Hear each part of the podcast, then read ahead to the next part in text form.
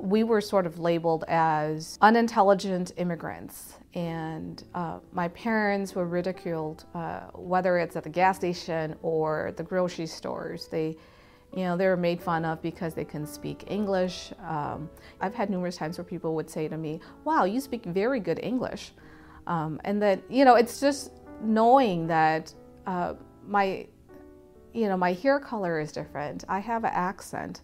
My parents don't speak English. Um, you know, there have been events where school events where we went on field trips and my mother would pack uh, traditional food for us, like a, um, a bag of rice with beef jerky, um, Asian jerky, which is very good, by the way. But, uh, you know, my mother would pack things like that for us for our trip to the Milwaukee Zoo. And we would be so embarrassed to open that up and eat it with everyone else because everyone else would have, I don't know, like a ham sandwich or whatever they had, a sandwich of some sort. Thinking back on it, I was ashamed for the wrong reasons which I shouldn't have been ashamed, but that was me finding myself. Um, and that was me learning to be comfortable in my culture, in my skin.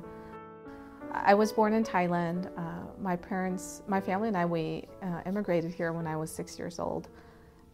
And, you know, I mean, even in, in Thailand, in, even during our time in Thailand, that, you know, our family faced discrimination because we were refugees. We weren't Thais my memories from my time living in the refugee camp with my family um, were wonderful memories. I mean, I have very nostalgic memories of the camp. Uh, because as a child, I, I had no worries. I, you know, it didn't matter that I didn't have shoes, uh, but it, it, was some of the best times of my life. I, I remember walking on uh, dirt roads without shoes and, you know, with the hot tropical sun shining down on me. I mean, it's just things like that. And playing in the rain, um, playing all day into the night in a, in a refugee camp with other uh, refugee children. It, it, was the best time of my life, uh, as I remember. I'm sure my parents recall differently, and I'm sure that they're the one, because of their hard work, I didn't feel the pain that they felt. My biggest concern for the Hmong community in Milwaukee is is socioeconomic progress. Uh, how do we move beyond what we have today? Uh, you know, how do we elevate the services we are uh, providing today, um, the resources we have, and um, how do we build the infrastructure to support the growth and progress? I think my favorite lawyer joke is when I meet people for the first time. They ask me what I do for a living. I tell them I'm a lawyer. And then uh, they ask me what kind of lawyer I am. And my response always, always is I'm a good lawyer. So it's not so much a joke, but it, yeah, that's what I like to say. And I consider that a joke. My interest in the law really peaked. Well, it started when I was in high school and I overheard a, a fellow classmate say that she was going to go to law school. And at that point, I, I said to myself, why can't I go? Uh, but that I put that on back burner. You know, I became a mother and was pursuing my undergraduate studies, so I put that on back burner. I didn't think much about it. But it wasn't until my brother was in a car accident that um, really left me feeling uh, helpless and hopeless, and also seeing my parents feeling the same, that was what really drove me to, at that point, make the decision that uh, I need to go to law school. I, I really do like working as a lawyer. There's, you know, I, I get to affect um, so many people in so many different ways.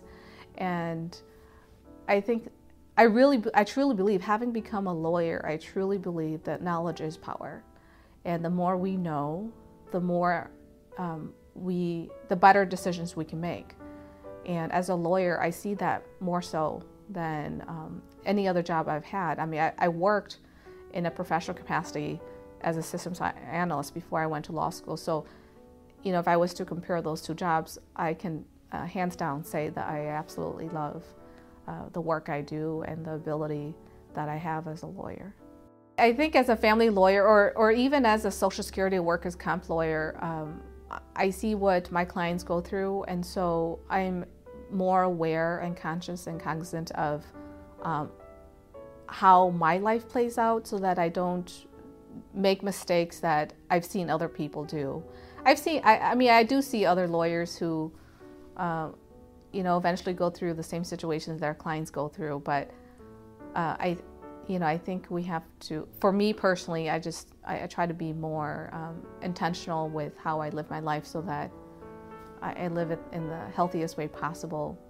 Uh, you know, using my experience from my private practice and what I see my clients go through. The only advice I can give a young woman who is interested in making a career in the law is from my own personal experience, and that is you have to believe in yourself first.